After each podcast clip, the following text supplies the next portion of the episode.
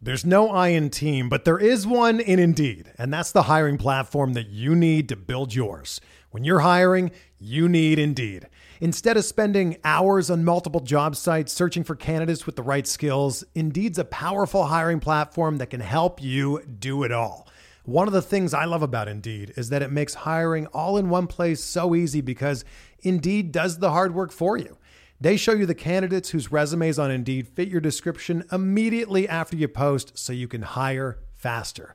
Join more than 3 million businesses worldwide that use Indeed to hire great talent fast. Start hiring now with a $75 sponsored job credit to upgrade your job post at Indeed.com slash BlueWire Sports. Offer good for a limited time. Claim your $75 credit now at Indeed.com slash BlueWire Sports. That's Indeed.com slash BlueWire Sports and support the show by saying that you heard it on this podcast.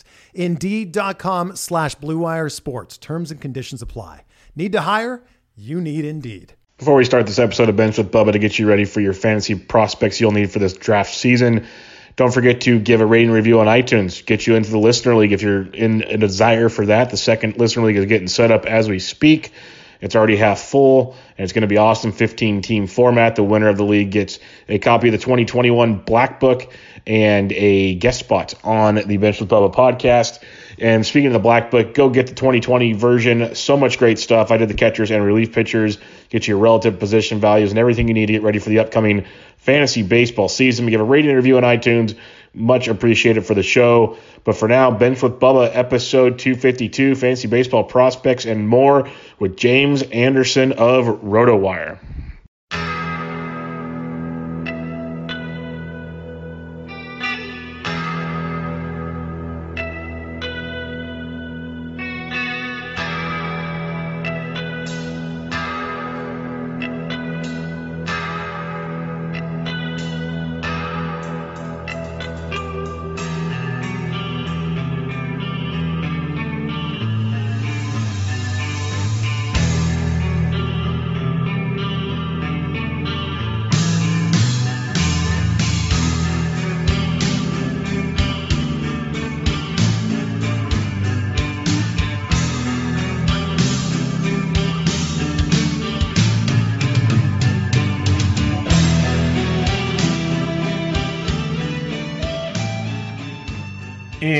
Welcome back, everybody, to another episode of Benched with Bubba, episode 252.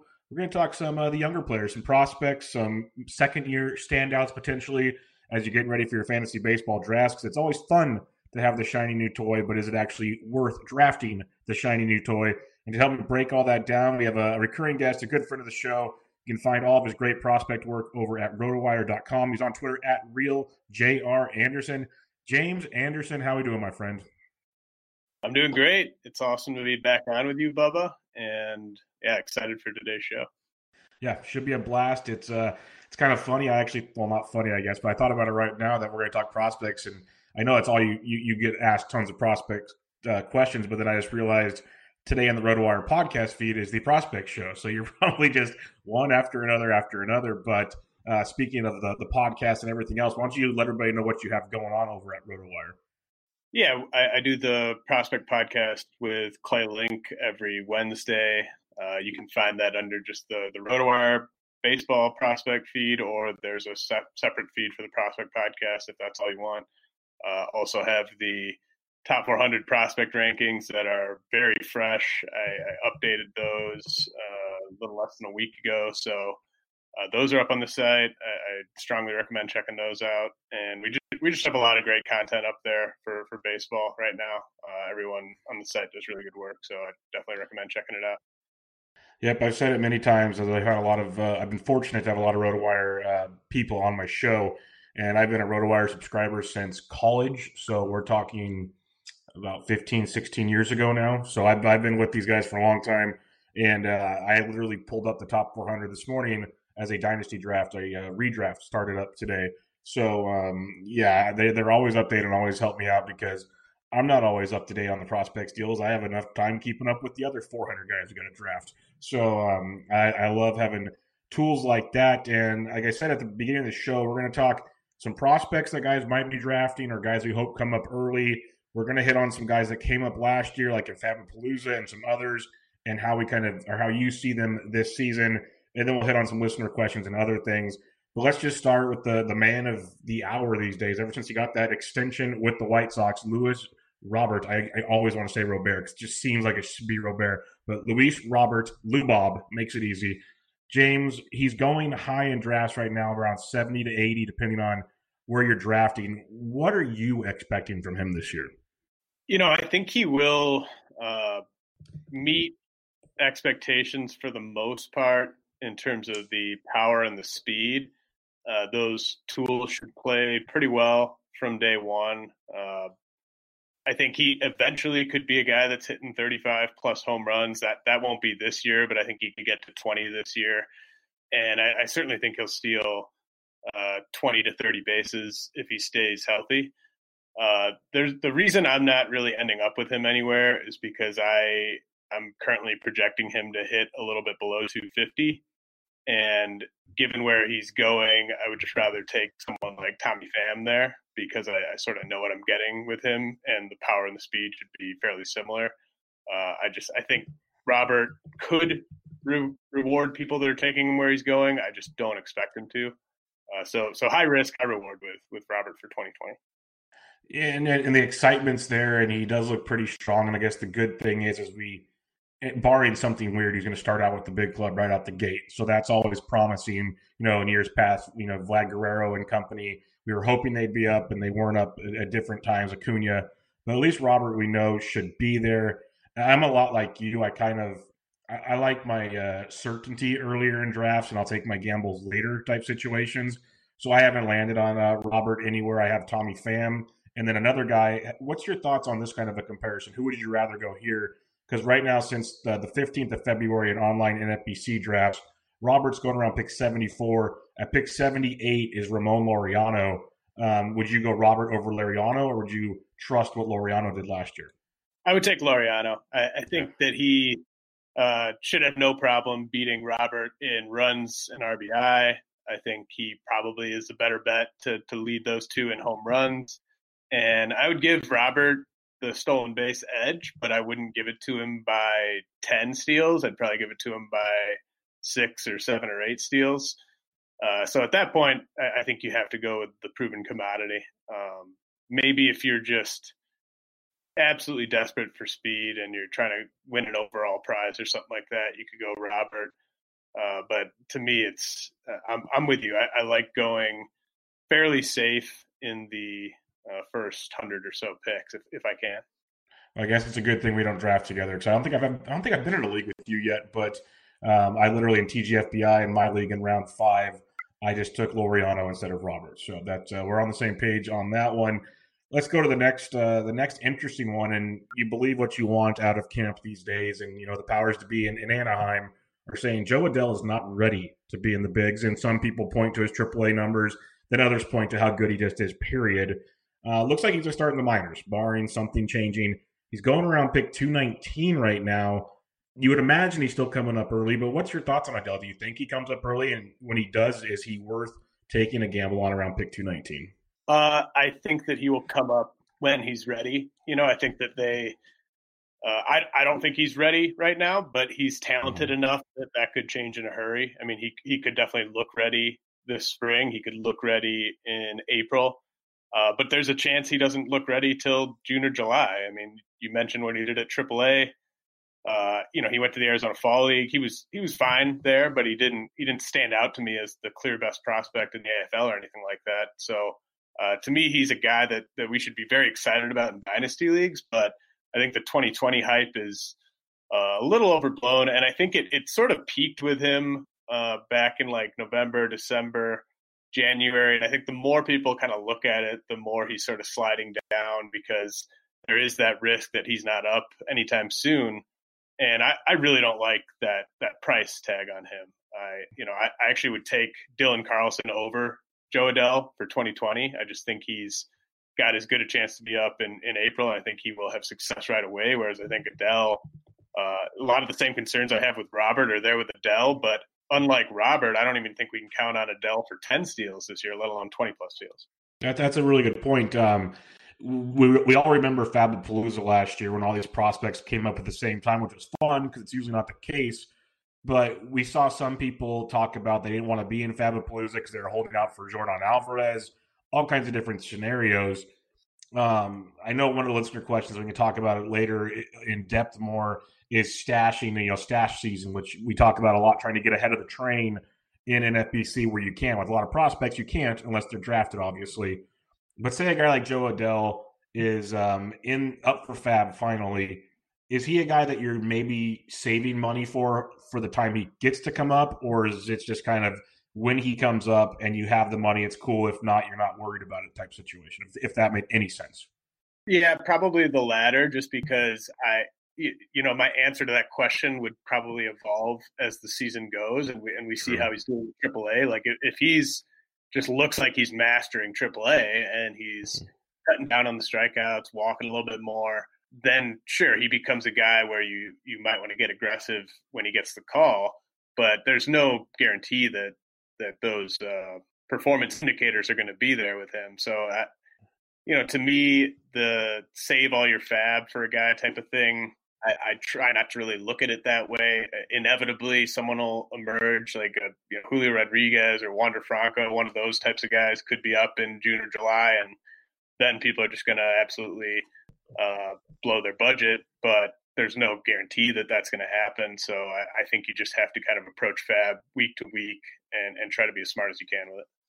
No, that's very true. That's the way I go about it. I, I didn't get anybody in Fab Fabapalooza, and I, I was okay with that. Um, you mentioned Dylan Carlson. This is a popular name after just, you know, I, have seen you tweet it and others. Uh, before last season, he was like a pros, like a, a, good prospect. He wasn't like high up on the Cardinals list and all these things. And then he has boat raced Double A and Triple A last year. It's it's amazing looking at his stat line. And now there's, you know, he's got a chance to make the opening day roster or come up early on. And you mentioned you'd rather have Carlson over Adell. He's going to pick, two, at least at the draft price, he's going to pick 294. Are you a believer in uh, if Carlson gets the job out the gate, he's to, you know, be, be pretty darn good? And are you willing to to draft him hoping he gets the job? I would be if I draft him. I'm I'm expecting him to open the year at AAA, and I'm just hoping that he kind of gets the you know late April, early May type of call. Uh, I I believe that the Cardinals might have an open mind in terms of him uh, winning a job on the opening day roster, but I really think he's just going to have to crush it in spring training, which he could. Uh, I think if he's just like pretty good, I think he'll probably head to AAA to start the year.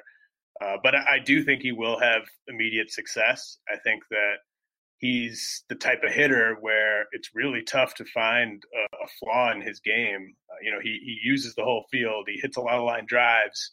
He walks a lot. He doesn't strike out too much. He's got speed. He's got power. He's a he's a good defender. He can play all three outfield spots.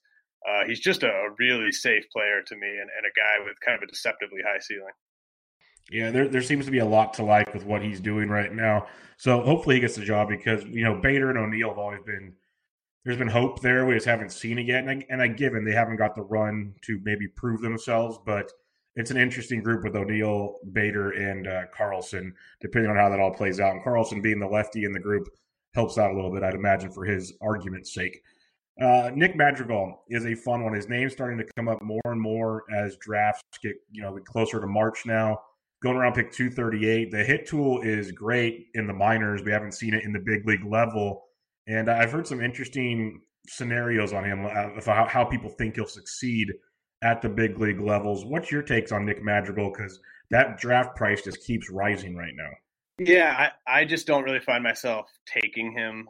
And I've even passed on him when my like projections suggest that I should maybe take a look at him just because it's it's really difficult to build a a balanced team with a player like Nick Madrigal and Rob Silver wrote a really good piece for our magazine this year, sort of about roster construction. And, you know, we all want to chase this speed. You know, we all want to be very competitive in stolen bases. There's not much speed out there, especially in the range where Madrigal is going. You can definitely talk yourself into him being kind of your savior in that category. But we also have to be competitive in home runs and we have to be competitive in RBI. And if you're starting a player like Nick Madrigal uh, from the moment he debuts all season long, I think you're going to get less than five home runs from him. and so that means you really have to make that up elsewhere on your roster, and and maybe you've gotten enough power early in the draft that you can make that happen. But uh, to me, I I don't want to chase speed to the point where I'm starting a guy all season who's probably not going to hit five home runs. That's a great point because it, it's almost like you're getting the rabbit profile without the rabbit stolen bases, and that's that's a scary situation to uh, go into a, a roster season with. So interesting way to look at it because the hit tool is great, maybe a better real life player than fantasy player at this point in time. Uh, let's go to Seattle. This one kind of took me by surprise. I saw Evan White play for Modesto a year or so ago, and, and he was good. I knew he was one of their top prospects. Was in Double A last year. Now they paid him, gave him an extension, and will likely start with the big club this year. It, it's it's interesting because he's a starting first baseman going around pick 350. We just really haven't seen it at the big league level. Are you willing to take a chance on him basically in the end, end rounds right now? You know, I, I would be. I, I haven't ended up with him anywhere, uh, but I wouldn't be opposed to it. I think if you kind of get, I, I don't think he should be your starting first baseman, but he might be your starting corner infielder. And yeah, if you get, if you kind of miss out on some of your priority targets there, I think he's a fine end game play. Uh, because there is there is some more upside with him than I think there is with with a lot of the players or a lot of the first basemen going around there. But the thing to keep in mind with Evan White is yeah, he's probably going to open the year on the on the big league roster, but he's completely jumping over AAA, and he, he finished the year really strong at Double A. But you know, I think there's probably going to be an adjustment period for him against big league pitching, and I, I just I think the end of season totals for him are shallow or mixed leagues. So I, am really excited about Evan White's future. I, I expect I'll have more shares of him in 2021 though than I do this year. Yeah, I just can't bring myself to uh, take the chance on him just yet. It's one of those. If he gets it done, cool. I'll uh, I'll watch from a distance in that scenario. A couple of young pitchers that we've we've heard a lot of buzz about in Forrest Whitley, who has just been a roller coaster. Seems like he's close to an injury or a, a, a random poor performance. Seems like we'll finally see him this year about pick three eleven. And then there's Mackenzie Gore for the Padres, a big time prospect. Got to Double A last year and people are already trying to get on the he could be this year's Chris Paddack bandwagon, and he's going to pick 271. So he's going 40 picks in front of Forrest Whitley. What are your thoughts on these two guys? Because personally, I, I, I like the shiny new toys, and I don't like to take a lot of chances. And taking a chance on a pitcher is even sketchier for me. But maybe you can talk me off of it with Whitley and Gore. No, I think we're going to be aligned on this one. I I absolutely love both guys in Dynasty. I am still driving the Forrest Whitley bandwagon. I think he's going to be an ace. I think he's going to be a top 10 pitcher during his prime seasons. And, you know, Gore could get there as well. But, you know, there just because Paddack won a spot on the opening day roster last year, it doesn't really have a ton to do with Mackenzie Gore. They, they have a much deeper rotation this spring than they did last spring. And you know, people will point to like Zach Davies and say, well, like Mackenzie Gore's better than Zach Davies. Well, obviously he's better than Zach Davies, but Zach Davies brings you absolutely nothing in a, in a bullpen role. Uh, he's going to be a capable fifth starter when he's throwing to Austin Hedges. And I, I just don't see Mackenzie Gore moving a guy like that out of the rotation. Maybe if one of their guys gets injured, that opens up a spot for Gore but you know they, they still have they're going to have a lot of competition in camp and it's tough for me to see them going with the 20 year old if it's close at all. Like if gore is just their best pitcher in camp or, or their second or third best pitcher in camp maybe that wins him a spot but you know there's a chance we don't even see him in in april. And with whitley if he's crushing it this spring training he's throwing a lot of strikes and stuff like that maybe i'll start to scoop up some shares but again, I, I expect him to be sent down to AAA. I don't love stashing pitching prospects, especially if they're pitching prospects that to spend a pick in the top 300 on. Uh, there's guys like Spencer Howard who I think are just as likely to be uh, assets in redraft leagues this year who are going like 100 picks later. So I'm not really going to be getting any Whitley Gore as of now. All right, let's go to Philadelphia here. Uh, Scott Kingery looks to finally get his chance uh, either at third base or second base. It's kind of up in the air. Maybe the outfield, for all we know. Uh, Jean Segura, second base, third base are, are options as well. And then everyone keeps saying, don't get too excited because Alec Bohm is coming. But all I hear is the defense is, is suspect. We know the hit tool's good. There's some question marks with Alec Bohm. He's getting drafted at pick 360. Do you believe Alec Bohm's going to make an impact this year? And if so, do you think it affects like a Kingery or a Segura?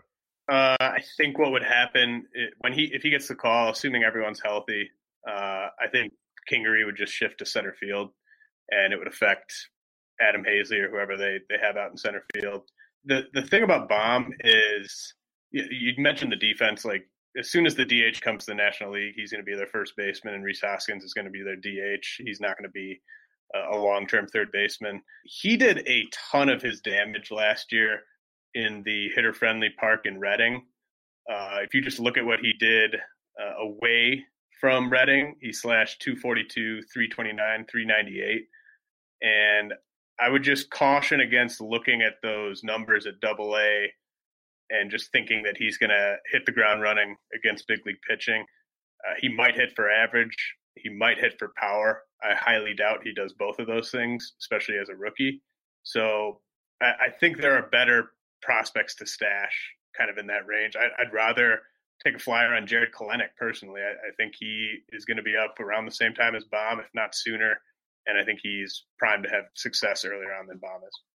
That, that's a perfect. Uh, I'm going to ask you. You know, Kelenic, Andrew Vaughn, Kirilloff, uh, Ke'Bryan Hayes is, is often mentioned. A lot of these guys aren't getting drafted right now. You mentioned you'd be willing to stash a Kelenic. Are there any other prospects uh, you're looking to stash in deeper leagues right now? Because it seems like a lot of these other ones at the higher price tags, you and I both kind of are sitting back and not, you know, taking the picks on. But some of these guys that aren't even getting drafted or are going super, super late, are you looking to take a chance on anybody else? Um, you know, you know, the guys that I keep ending up with are Dylan Carlson, Jarred Kelenic, and Spencer Howard. Those are really kind of the three guys where they're going for next to nothing in the case of Kelenic and Howard, and I like the price on Carlson. I'm not opposed to be like last year. I, I took a, I had a decent amount of Vladimir Guerrero Jr. shares, even at the the price tag, and, and that didn't work out. Obviously, like I'm not opposed to paying up for a prospect. Uh, I just don't really see it this year with the guys who are going super high. Uh, Gavin Lux, if, if you want to count him, I mean, he is a prospect technically. He has made his big league debut. I, I, I'm happy to take Gavin Lux where he's going. But in terms of just guys that have not made their big league debut, it's pretty much Carlson, Kelenic, and Spencer Howard for me. All right, let's move on to some guys that we did see last year and we kind of are maybe hoping to improve even more or we're taking chances on. You mentioned Vlad Jr., and like I've been nicknaming them on previous shows, the baby Blue Jays. Like there's a fun group of young players up there with Bo Bichette, who I'm huge on. You got Cavan Biggio, if he can fix it, maybe be more aggressive at the plate. His plate discipline's almost too good because he's striking out looking a lot. And then you got Vlad Guerrero. Like that, those three guys alone are, are super young, talented players uh, amongst others on the roster. Are you expecting them to uh, high or low on any of those big three guys? Uh, I I already ended up with Vladimir Guerrero Jr. and TGFBI. I've ended up with Bo Bichette some places already. Uh, I have Cavan Biggio in, a, in an OBP league already. So, yeah, I mean, I think that there's a time and a place to draft all those guys. Don't really have any concerns. I, I think – you know, we we often sort of talk about last year's uh, bums kind of being the the value for this year, and it doesn't really apply to a guy who's still getting drafted inside the top sixty like Vlad Jr. But I mean, I I really think he's gonna uh, come back with a vengeance in year two. I think he's gonna hit over three hundred. Uh, might not get to thirty home runs, but as long as he stays healthy, he could get pretty close to 100 RBI, 100 runs. Bo Bichette, you know, he's not going to steal the type of bases he was stealing in the minors, but I still think he could get to 2020 or, maybe 25, 15, something like that. I think he's going to hit for a high average, score a ton of runs. Uh, Cavan Biggio, not as good in roto in, in batting average leagues, obviously, as OBP leagues, but uh, another guy that could flirt with 2020. Yeah, I'm a big fan of all three of them. They're going to be fun this year for season long and DFS purposes. But let's talk Keston Hiura. Uh, Milwaukee Brewers, they, they're running with them at second base. Really shouldn't be an issue for everyday playing time. I'd be like, I know they brought a lot of moving parts in there, but Hiura should be locked in and just fine. he's going about pick 45. Like he's going ahead of Ketel Marte at second base, right behind Altuve. But it seems that and, and Keston are, are, getting a little closer these days. Wouldn't be shocked if Keston jumps over Altuve uh, at some point in time. Are you believing in Keston continuing what he did last year? Because if you're an X stats guy, he outperformed everything. But the hit tool's always been really good. So are you buying Keston Hiura as this elite second base option? Uh, I mean, there aren't the the only second baseman who I would consider an elite option is Ozzie Albies. I, I think everyone else to me is kind of a tier below. Uh, I think Hiura, Gleyber Torres, Jose Altuve, Ketel Marte, I think those guys are all very similar. So I would probably not be the person to take the first one of those guys off the board. But typically, I've been, I've either been getting Ozzie Albies or I've been waiting at the position. Uh, it's definitely not as deep as, as shortstop is. So ideally, you're filling your middle infield spot with a shortstop. I think Hiura is going to be good. I, I just think, you know, I think he's going to hit closer to 270 than to 280. I think he could definitely get the 30 homers. Uh, the stolen bases are going to be interesting. You know, I just he he might have a knack for stealing bases, even though he's not that fast. Uh, and I think he's going to have a lot of counting stats in that line. And I just haven't really been ending up with him anywhere. Yeah, I've been with you because the second base position, I like a couple of the guys like you mentioned, or I've just been waiting for Moustakas or even farther down. So where Hiura's getting drafted, I go elsewhere because, like I said, pick 45. That's the 2 3 turn. And I'm either trying to get an SP1 or another big bat right there. So it's tough for me to to go with Keston. But I'm curious because uh, a lot of a lot of people are high on Mr. Hiura. Let's go to what many might have forgot was a part of Fabapalooza and in the grand scheme guy, yet the overall most roto category productive guy, and that is Oscar Mercado going about pick 113 right now. The value has been climbing. He's gone as high as 85 over the last 10 or 11 days, which is interesting to see that people are, are finally catching on to a guy that has – some pretty good power, some pretty good speed atop the Cleveland lineup. Are you a, a believer in Oscar Mercado, or was last year kind of the upper levels?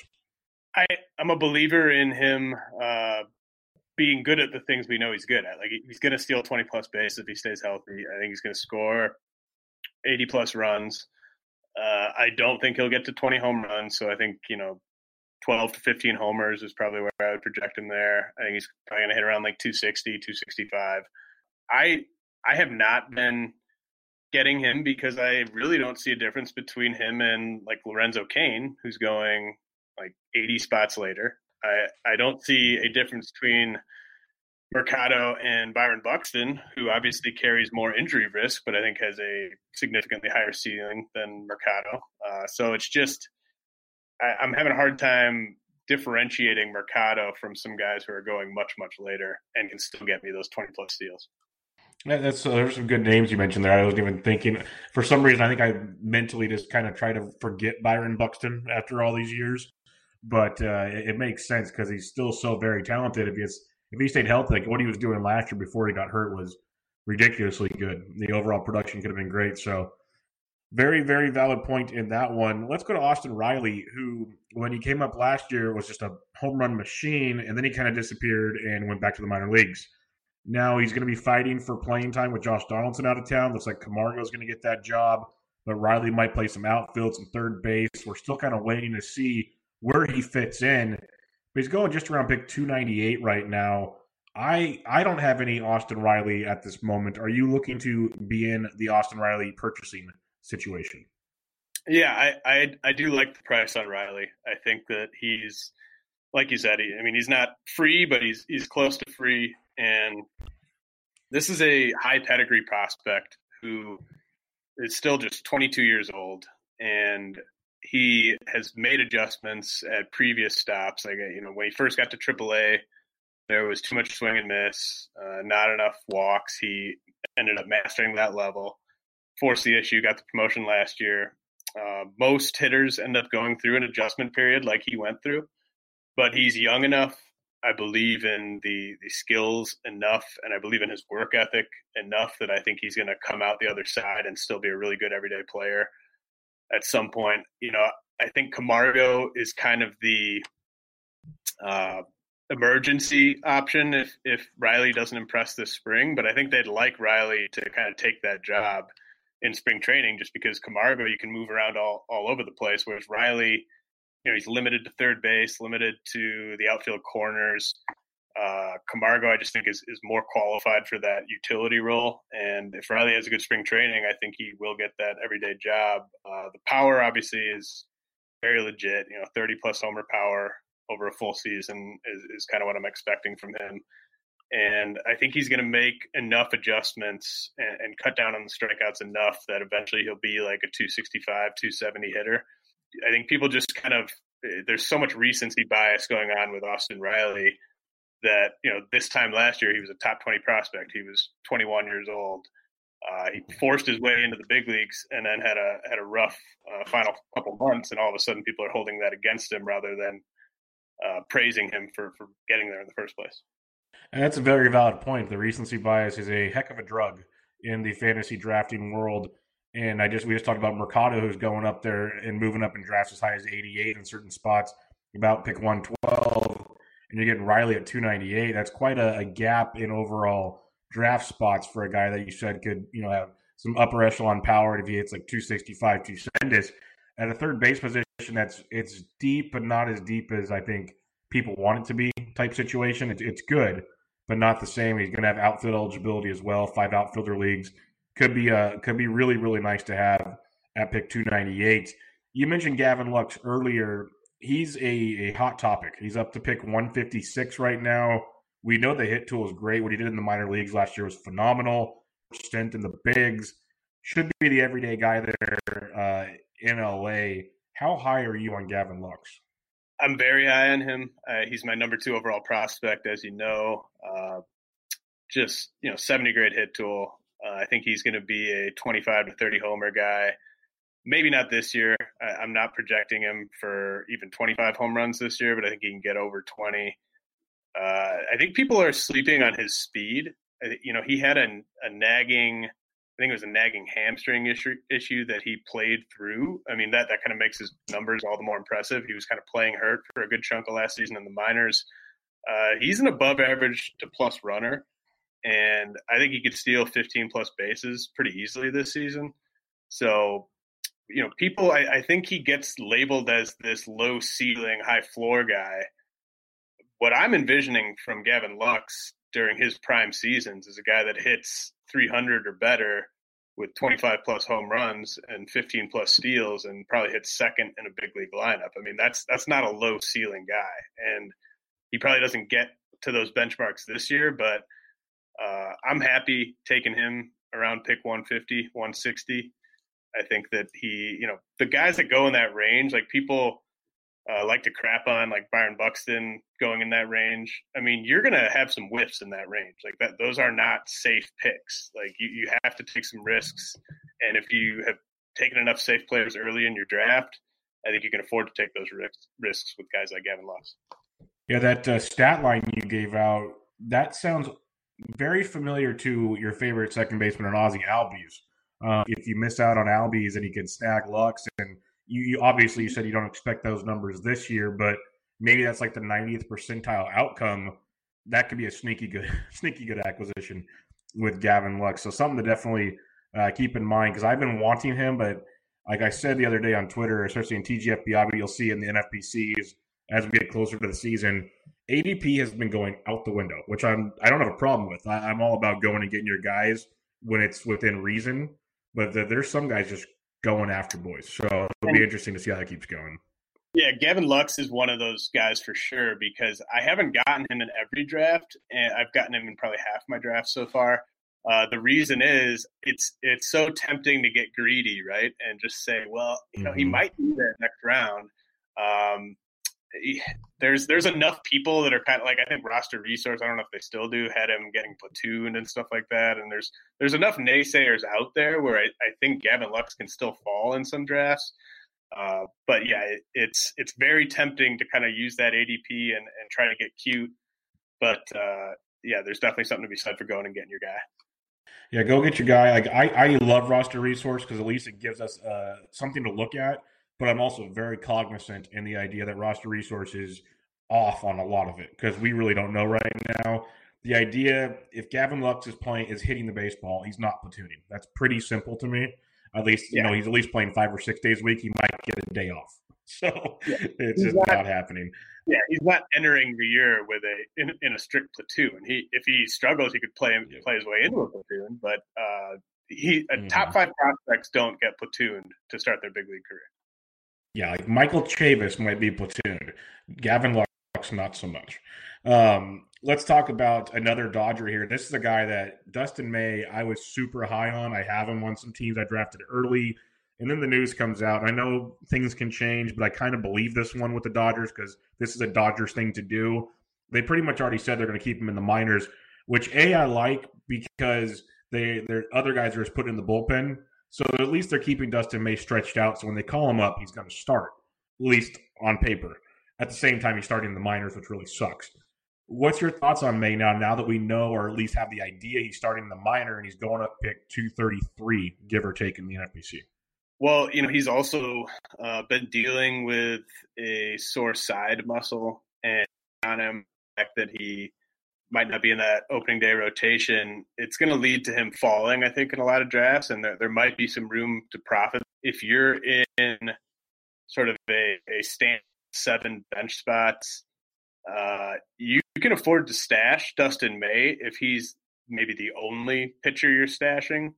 Uh, you definitely can't get too stash happy in those redraft leagues, but I, I, think there might be some room for, for profit here because I do expect the ADP to, to kind of plummet a little bit with May. Uh, and I, am with you. I mean, I think when he does pitch in that big league rotation, I think it's going to be really good.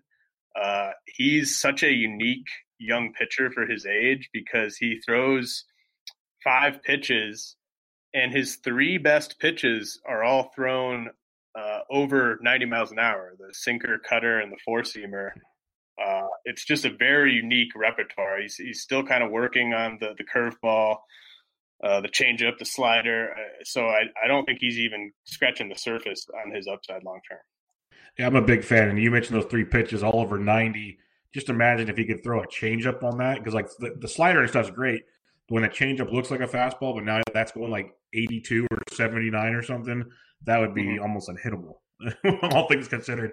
So that would be uh, real fun to see. And uh, I'm going to stash him for now, but I'm just hoping, I'm hoping it's one of those deals because they're keeping Julio Urias, but he's not going to be able to throw a ton of innings, like maybe 130 or so. And eventually May's going to get his chance because it's the Dodgers. Like you know it's coming, just when. Um, let's say it's fun. You got Jesus Luzardo, pick 117, AJ Puk, pick 219, both just outstanding pitching prospects this season in the rotation, possibly. We know there's going to be innings limits, but they've already kind of said they're going to make it work. One way to maybe miss a start, six man rotation, openers. We don't know yet. How are you approaching these two guys in drafts? So I only have them separated by two spots on my top 400, and that's been the case uh, this whole offseason. I know Puk's been getting uh, a lot of helium of late, but I think there there's kind of a misconception about how much is separating those two guys as as pitching prospects. They both have frontline upside. They're both just incredibly fun to watch. Uh, so, with that in mind, I'm just taking AJ Puk, and I have not been taking mm-hmm. Luzardo anywhere because of the price difference between the two. If you can get one guy 100 picks later, uh, to me, they're about the same in terms of innings I'm expecting. They're about the same in terms of ceiling. I'm just going to take the guy who's going later.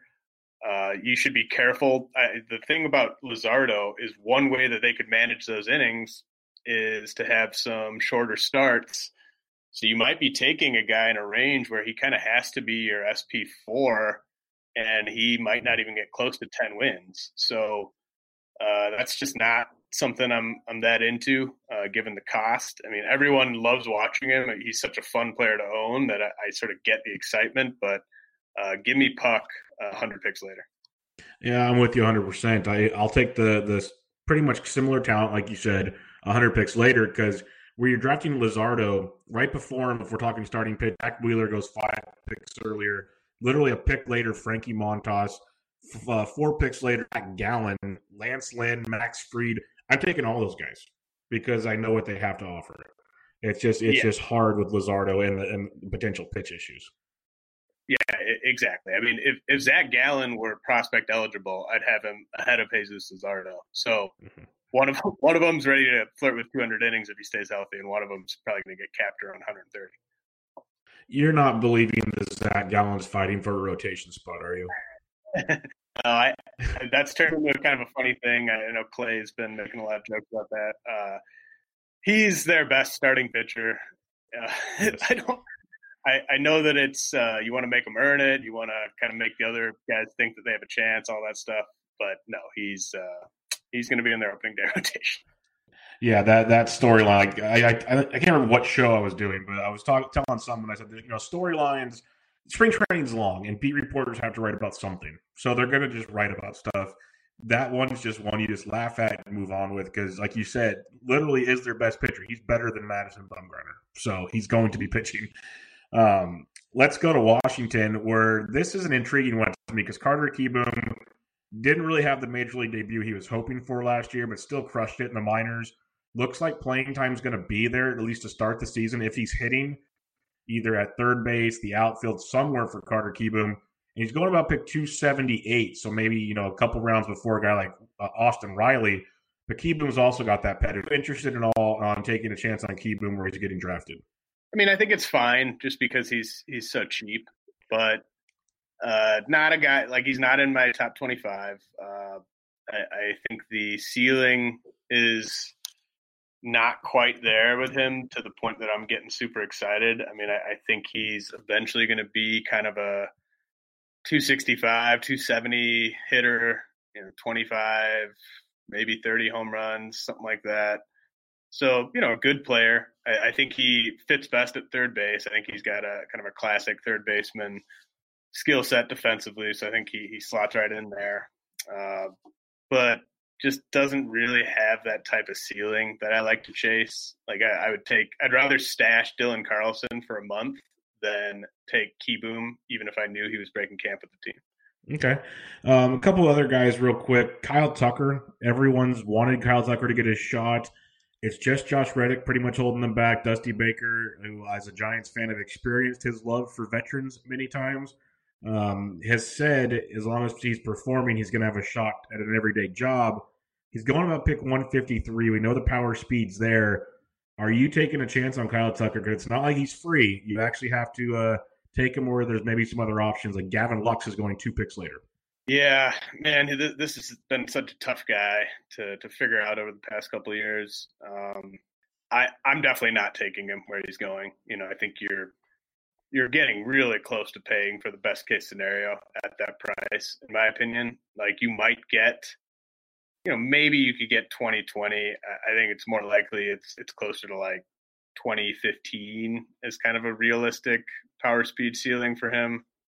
Uh, but the batting average, I, I mean, he was he was just barely uh, better than, or I mean, he was 13% better than the average Pacific Coast League player last year. I mean, it, it's not like he was just banging down the door.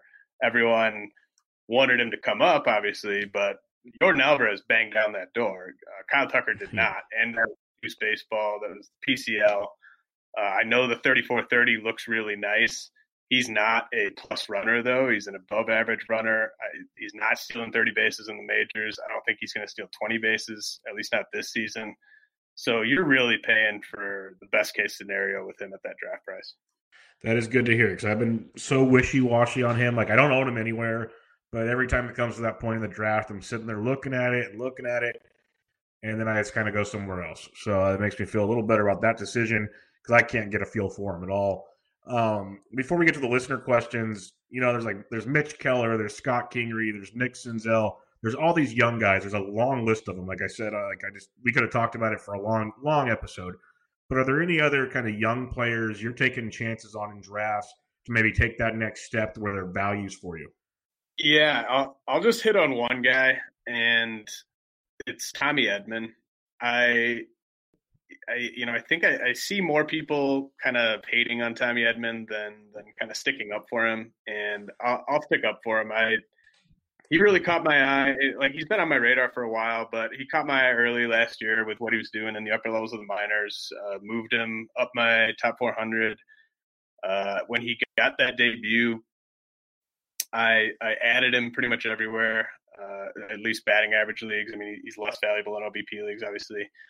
Uh, so this is not a guy that you know, like for instance, what Kevin Newman did last year took me by surprise. Like I was shocked that he was able to put up uh, that good of numbers. I expect big time regression from him.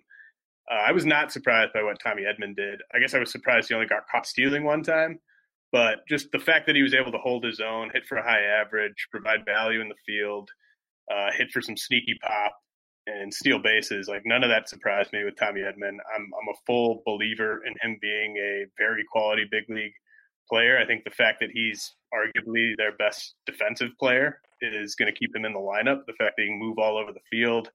Uh, I think Matt Carpenter's already hurt. Um, Tommy Edman's a guy that I, I have projected to steal 24 bases this year. I wouldn't be surprised if he gets over that. And I think he's going to hit double digit home runs. Maybe not uh, 20 home runs, maybe not even 15 home runs. But I, I think the fact that I like him to steal 20 plus bases, I like him to targeting as a way to sort of address the the speed concern. Yeah, no, that's uh, I've heard a lot of mixed reviews on him. He's been a guy, but it's been hard for me to uh, to narrow it. Before we go get to those listener questions, breaking news just came in. I'd love to get your thoughts on this. Um, everyone was on the Giancarlo Stanton's a value uh, around the fifth round talk these days. A report just came out. He has a grade one strain of his right calf, and Aaron Boone says he'll be um, it'll be he's very questionable to be ready for opening day. So what does that do for you on Stanton, who was already a big topic of discussion in draft season? Yeah, I mean, I, I didn't think he was getting discounted enough, to be honest. Uh, you know, it's just really tough to project him for more than like 120 games at this point in his career. Uh, this is not surprising, sadly. I think that this, uh, we'll, we'll see where he falls. We'll see where the market decides he needs to go. But I like. I mean, I'd probably rather have Franmil Reyes at this point than Giancarlo Stanton. I think this is good for anyone who's got Mike Tauchman shares. You know, he was a guy that might might have gotten squeezed uh, for playing time. I think he he's pretty solidly an everyday guy for them at the start of the season now. So I think that that's interesting, but uh, unfortunately, this is not very surprising. And does this still does this mean there's maybe a chance the Yankees play Clint Frazier, or are we just giving up on that? uh, you know, Clint, Clint, probably needs another injury or two. Um, I, I, I think that they they've soured on him so much. Like if they could get anything for him in a trade, I think they would do it. Uh, the defense is just terrible. His attitude is is pretty terrible as well. So uh, I don't expect them to give him a look unless the, the depth chart really is, is, afflicted by injuries. All right, let's get to some listener questions. First from Taylor at Taylor underscore Bauer eleven, frequent listener to the show.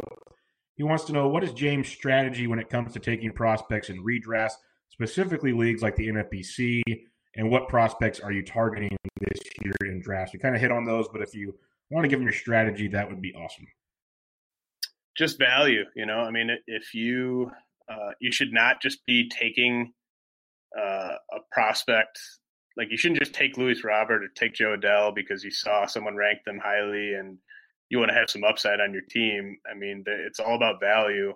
There's going to be guys every year that I think are values where they're going, and more often than not, it pans out for me. You know, sometimes it really does not pan out in a big way. Like I was very high on Vlad last year. I was low on Fernando Tatis. That obviously did not work out. Uh, but I mean, it's just all about value. If, if you think a guy is going later than he should, like uh, you know Gavin Lux, AJ Puk, uh, guys like that, then I'm going to end up with a bunch of shares of them. If I think a guy's going higher than he should, Luis Robert, I'm just not going to end up with him. And it makes sense because out of you know, there's a lot of question marks in fantasy to begin with with prospects, there's so much volatility that you're passing up on such certainty, like we talked about early on in the drafts. Uh, let's go to Jeremy Hanson at jhanson underscore op6. He must be a frequent listener to the RotoWire podca- uh, Prospects podcast because he kind of jokes about it for you and Clay. When would you estimate it being stashing season during the regular season? Oh man, it's it's already stashing season. I'm telling you to go draft Dylan Carlson. It's it's stashing season. Uh, you know, I mean, it, it definitely heats up uh, late April. Uh, we really we really hit full gear on stashing season once we get into the month of May, though.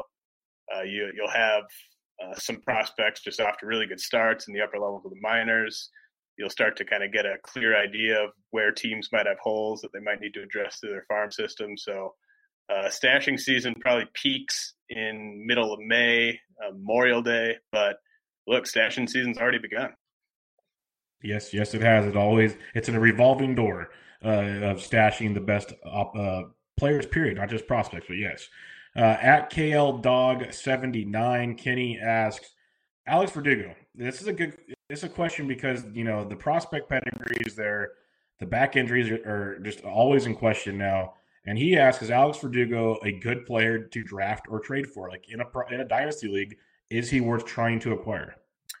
Yeah, it's it's tough. You have to you have to be able to separate emotion from from this with guys like you know I love uh, Luis Urias, uh, but I'm not touching him in redraft leagues because I'm worried about the hamate injury.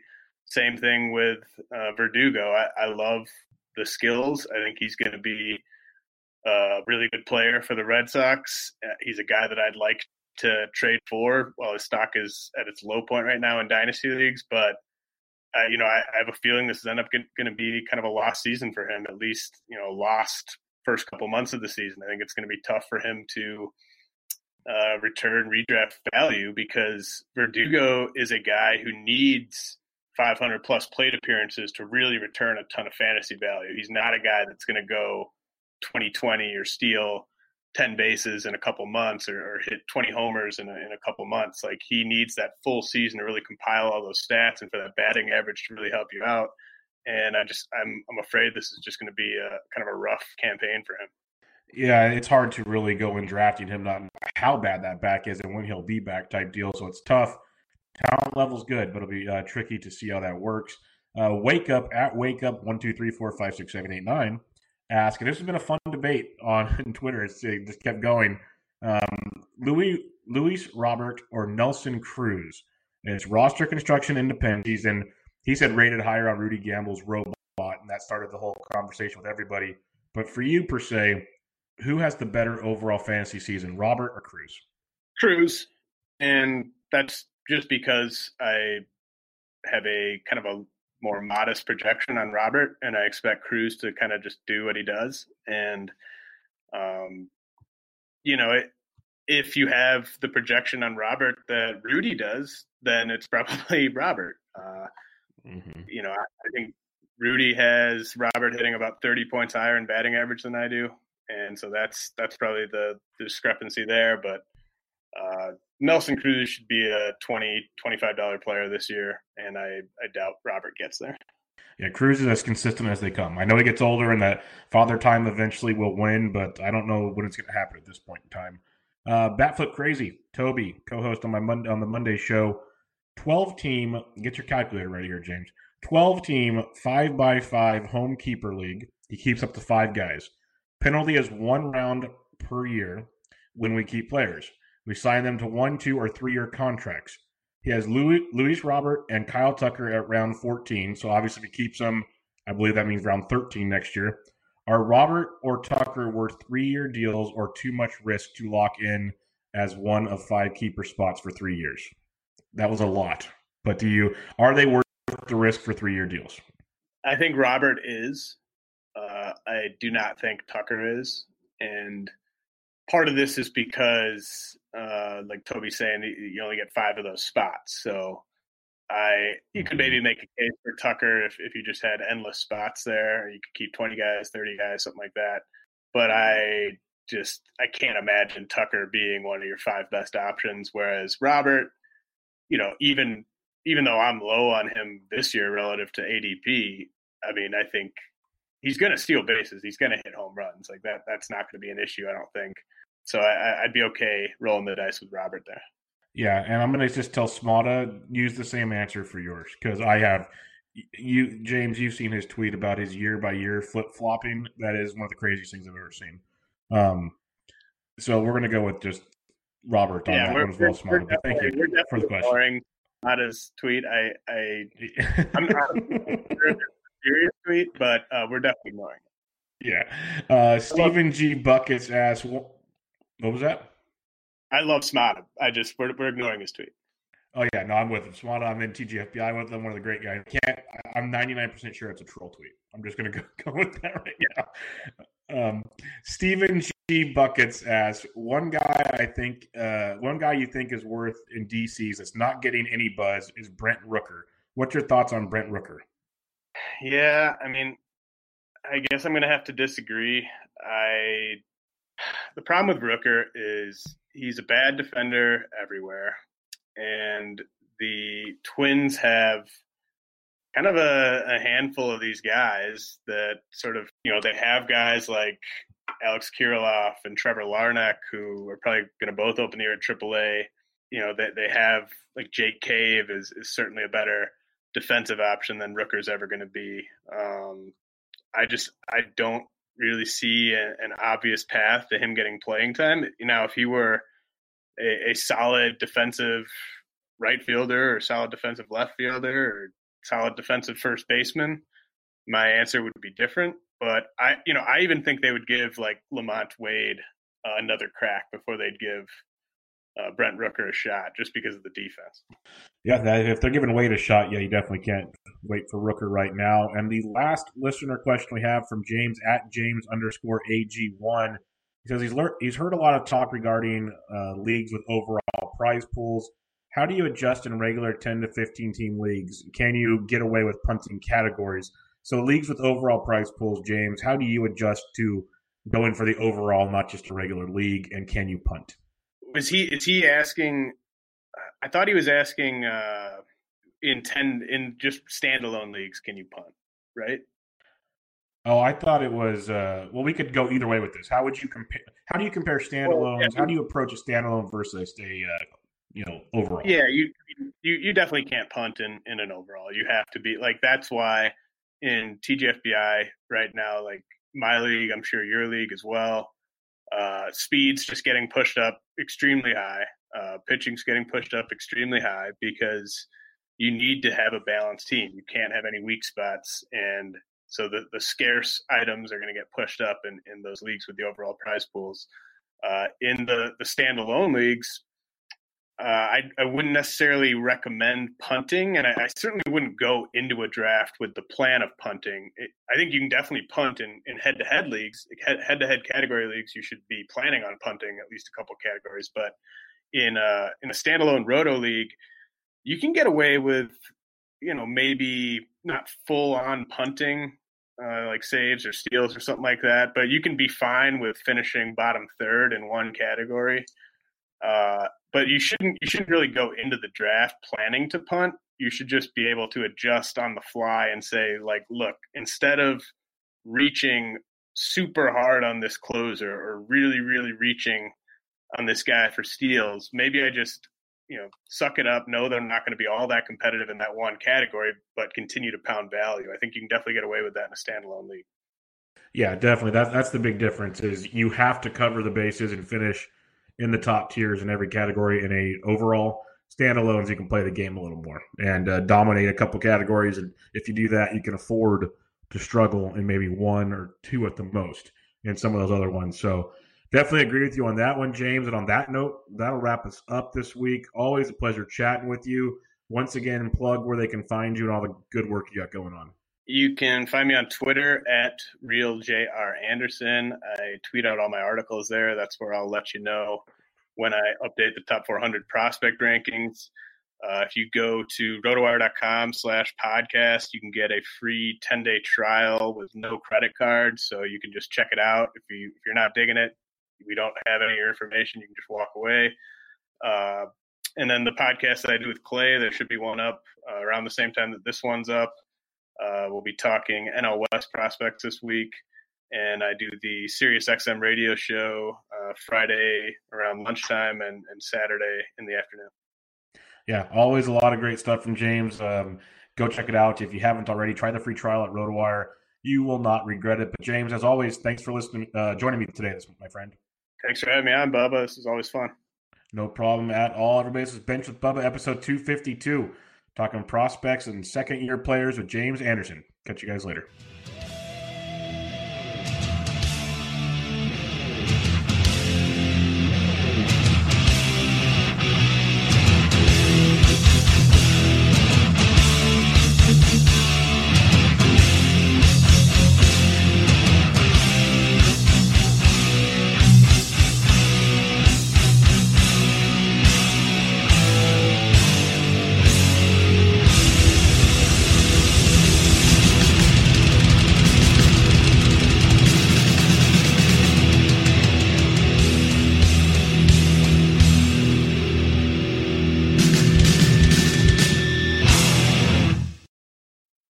Life's better with an auto policy from American Family Insurance.